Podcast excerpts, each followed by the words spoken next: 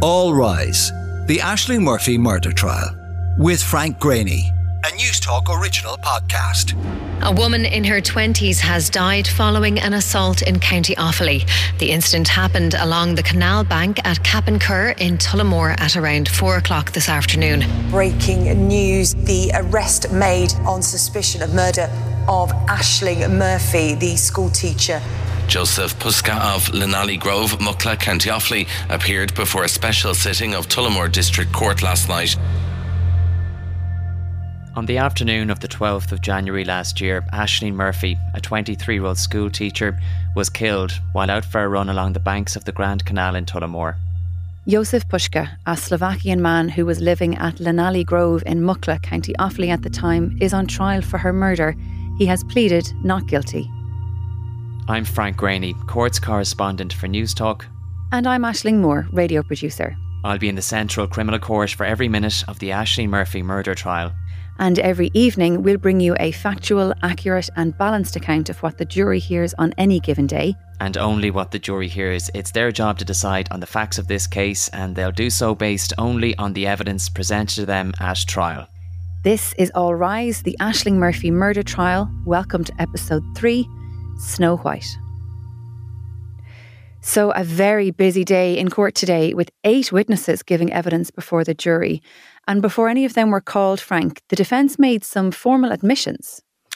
That's right, Ashling. And before Jozef Puska's barrister did so, Mr. Justice Tony Hunt took a moment to explain that process. So, as we've already pointed out, in any criminal trial, the onus when it comes to proving evidence always rests with the prosecution and the defense are entitled to call for every relevant fact to be proven by the other side. But sometimes, when there's no dispute between the two sides, certain admissions can be made, and that's what happened this morning. Once uh, the judge had explained that much, uh, Michael Bowman, again, he's the barrister representing Jozef Puska, was then invited to address the jurors. He took to his feet, said there was no issue with the formal identification of Ashling Murphy's body.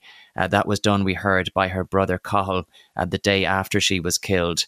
And from the defence's point of view, uh, there's also no issue with the removal of her body from the scene and uh, it being brought to Tullamore Hospital. And they, the defence that is, accepted the cause of, of death as identified, which, as we heard yesterday, was as a result was as a result of uh, stab wounds to the neck. So those formal admissions were made uh, this morning before any witnesses were called. So these admissions then save time, I presume, because the prosecution won't be required to prove all of those elements, as would be the case if they were in dispute. Yeah, precisely. And the judge also told the jurors that another element of the law that may take effect where witness evidence is not in dispute is is when that's the case and you know if that's the case an out of court statement may be read into the record instead of requiring a witness to attend in person. And when that arises the jury simply accepts the out of court statement. But that hasn't arisen in this case yet and and the jury wasn't given any indication as to whether it will arise at later in the trial. It was just i suppose some opening remarks by the judge again before witnesses were called. Okay the jury then heard from a Detective Sergeant Paul Curran, who described taking aerial photos of the scene where Ashling's body was found. This was the following day, and he used a drone to take the photos, and he also took a number of photos from the ground. Inside the crime tape was how he put it, and all of those photos gave the jurors a sense of the type of terrain in and around the Grand Canal in Tullamore. Mm-hmm. After he stepped down, the prosecution then called its first civilian witness. Her name was Jenna Stack. Yes, um, Jenna Stack was the second witness called today, as you say, uh, the first civilian witness, and her evidence took us right up until the lunch break. So she told us that she lives in a village just maybe seven miles or so outside Tullamore. She's a teacher, and we heard that on the 12th of January last year, she arranged to meet her friend Aoife uh, for a run.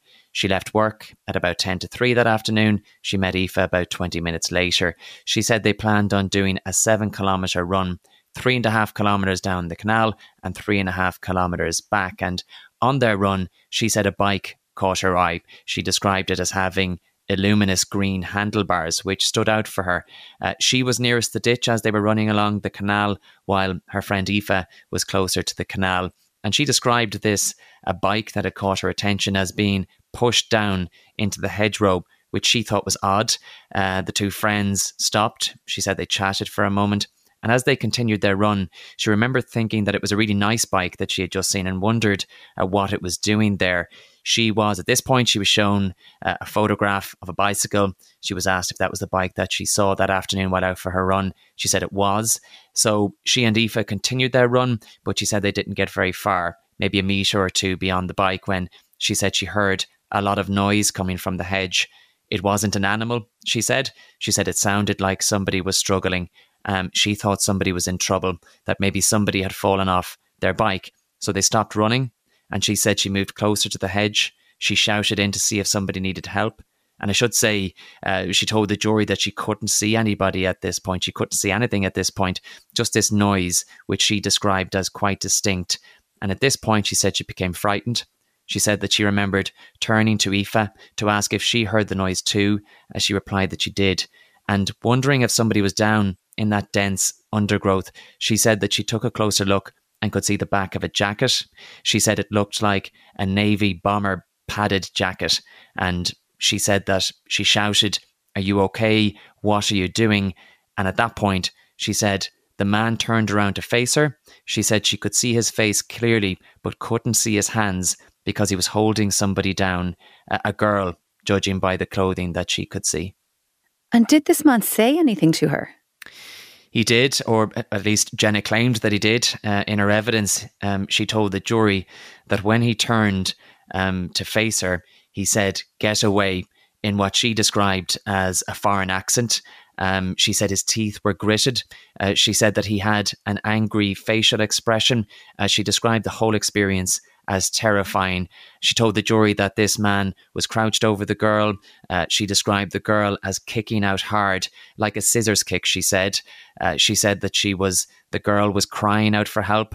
Um, she described her as strong, uh, said she was moving whatever part of her body she could, using her core to lift her legs, was how she put it. And she said that the man was holding this girl down, and she thought that he had or was about to rape her. And did she get a good look at him? She said she did.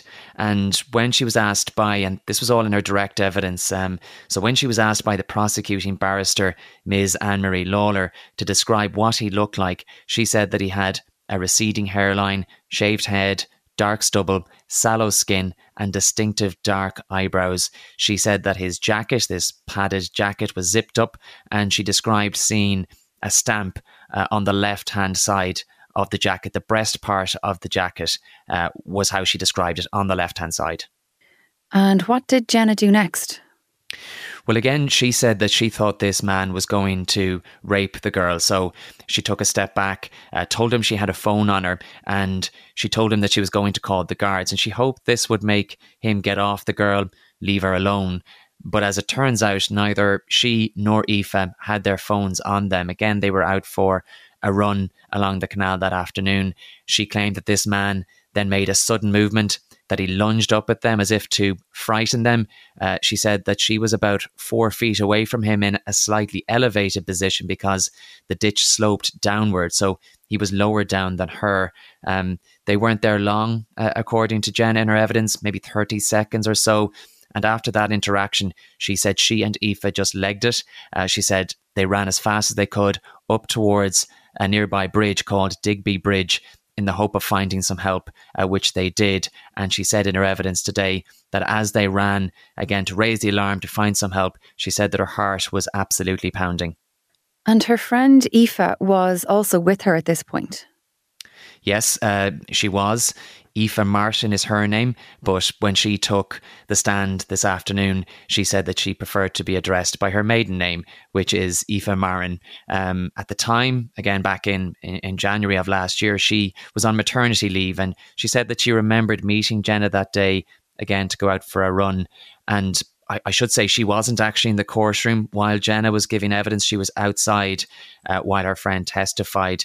And she said that she remembered the pr- precise time they started their run because, according to her Garmin app, it was 12 minutes past three in the afternoon. She described Jenna pointing out the bike. She too thought it was strange. Uh, she also said that she remembered a noise coming from the ditch a short distance from where they saw that bike. She described it as the sound of branches breaking, a cracking noise, rustling. She said they went over to where the noise was coming from, where she saw uh, there was a man with his head down. Um, she told the jury today that she thought he had fallen off his bike uh, into that ditch. So she started shouting, Are you okay? Uh, she said he was shouting back, Okay, okay, while moving up from the ditch. And she said that she thought he was going to crawl out and come and get them. So she said they ran away to get help. And that when they did, she said Jenna told her that there was a girl there and that she thought she might have been raped or was about to be raped. Um, she said Aoife, that is, in, her evidence today to the jury, said that she was terrified. Uh, and she said that as they sprinted off looking for help, she kept looking over her shoulder uh, in case the man was coming after them. Okay, I want to return to Jenna's evidence for a moment because during her cross examination, Mr. Puska's barrister gave a very different version of events. That's right. Um, he did. Uh, Michael Bowman, who is representing Mr. Puska, uh, put it to Jenna that Jozef Puska was actually trying to help Ashling that afternoon. So Mr. Puska is accepting that he was there.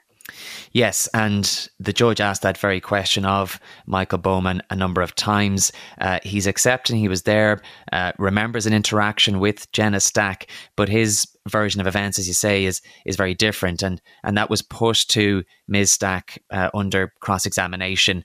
Mr. Bowman suggested that what she came across that day was Jozef Puska trying to find out what happened and trying to assist her. Um, she said Jenna or Jenna Stack, that is, told him in reply to that, no, he could have asked us for help. She was asked if she was aware of anyone else being present. She said she wasn't. She was asked if there was anyone else in the field or beyond that ditch. She said no. Uh, Mr. Bowman said it was his client's recollection that there was some engagement between them, uh, that he couldn't make out what she, Jenna, was saying to him, and that he didn't intend to be aggressive. He suggested that when he was seeking to speak to her, he got his leg caught in some briars as he tried to get out of that hedge and that he shouted out in pain. That's not the impression I got, Jenna said under this cross examination. She told, uh, she said that she told him that she was going to call the guards, uh, to which Mr. Bowman said his client had no recollection of that happening at all. Mr. Bowman said that he was instructed uh, that she had reached out and was holding or had both hands on his forearm. This was the girl, Ashling Murphy, uh, because, as Mr. Bowman said, again under instructions from his client, he was trying to stop bleeding on her neck. He asked uh, Jenna if she had seen that. Jenna said no. She said, I knew there was something wrong. I could tell by her. He was holding her down, leaning over her. I saw enough to know she was kicking her legs, completely distressed. I was terrified. Michael Bowman also asked her about an ID parade she took part in the following day. What can you tell us about that? Yeah, and again, uh, Jenna Stack was in the witness box for some time. As I say, uh, after that first witness was called um, to talk about aerial photographs and photo photographs taken on the ground, she was the next witness called, and she was right up until lunchtime. And and after telling Gardaí uh, on the day that Ashling Murphy was allegedly murdered. After telling Gardaí that she got a good look at the man's face, Jenna told them that she would be able to recognize him if she saw him again. So she was actually asked to take part in an ID parade the following day. We heard a number of men with beards or stubble dressed in casual clothes were lined up, and she was asked to look at them carefully. She walked up and down that lineup before selecting suspect number six. She said the reason she picked him was due to his eyes. She told the guards she was 100% sure that he was the guy she saw leaning over the girl in the canal. And as it turns out, that wasn't Mr. Puska. And when that was put to Jenna by Mr. Bowman, she accepted that was the case, but she said he was very similar. And she was re examined by the other side. So once her cross examination had concluded, the prosecuting barrister, Ms. Anne Marie Lawlor, was given an opportunity to re examine the witness. And she asked Jenna if she had made a mistake when she picked out that man at that ID parade. And Jenna said that she had. Uh, she was then asked if she had made any other mistakes uh, in her evidence, and she said that she had not. So, Jenna Stack's evidence brought us right up to the lunch break, and then the jury heard from her friend Aoife Marin.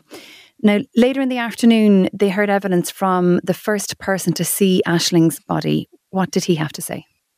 That's right, and and this was some uh, distressing evidence um, given by a man called Enda Molloy, who was out for a cycle on his vintage High Nelly bike when he said that he came across um, Jenna and Aoife. He knew Aoife, um, and, and he said that they were having an animated exchange with two other men. He said they told him there was a man with his hand on a girl's mouth, on her throat. He said in his evidence today. He hadn't seen anything himself when he cycled past that portion of the canal, but he turned around, uh, cycled down the back the, the way that he had come from as hard as he could to see if he could see anything. He said he saw a bicycle. He stopped. He looked down a ditch. It was to his right. He said he was looking to see if there was somebody there. He got off his own bike and he said that he eventually saw Ashling uh, lying in a ditch in some undergrowth. He said he wasn't quite sure um, because her hair was down over her face. Now, it, w- it was pointed out that at this time he didn't know Ashling Murphy. So when he said he wasn't uh, quite sure, he, he hadn't seen the face. Her hair was down over the face. He said she was on her back. He described her as lying face up. He said her head was at the Tullamore end and her feet were facing Cappincur. He said he went down into the ditch. He shouted. He was trying to see if he could get a response. He said he didn't get any. Uh, he described her as lying motionless. Um, and he said that he he called the guards. He said that he he could see from where he was, and he was asked if he touched the body. He said he hadn't. Um, he said that her hair was quite long, seemed to be pulled down over her face, and he said that she was wearing a lot of clothes. And he remembered the precise time he called the guards. He said it, it was 31 minutes past three that afternoon because he would have checked his his phone at the time that he uh, made his statement. Um, another man then called Janice Wilco, we heard arrived at the scene at around the same time as Mr. Molloy. He too was out for a cycle that afternoon. He gave evidence today, remembered seeing the bike and then looking further into the ditch where he saw a human leg. And there were also another two witnesses, two men who were power washing a bridge. Uh, they worked for um, Waterways Ireland. They were power washing, doing some work along the canal that day. They also gave evidence today. One of them uh, Charlie Kelly described seeing a man on a black bike at Digby Bridge, just at the car park. He had a dark jacket, tracksuit bottoms, uh, Tommy Hilfiger tracksuit bottoms, he said. And he said they had a very distinctive white band down the leg. And he said this person was heading in the direction of Tullamore. And at about half past three that afternoon, then he gave evidence of his attention being drawn down the canal, where he said two uh, distressed looking women were looking for his help. Uh, he said they were claiming a woman was in trouble and that she was being attacked by a man who was on top of her in a ditch. He he described the canal as being very elevated compared to the surrounding land, and he said that he went down, he saw a bicycle, he saw a pink hat. He said he looked in, saw a woman's body in a tracksuit, dark navy and green. He said it looked like a GAA tracksuit. He said she was lying face up. He said her face was covered by hair. He described one of her legs as being elevated 40 feet, 45 degrees angle, he said, up against a tree stump. And he said that he knew she was dead because her hands, he said, were snow white.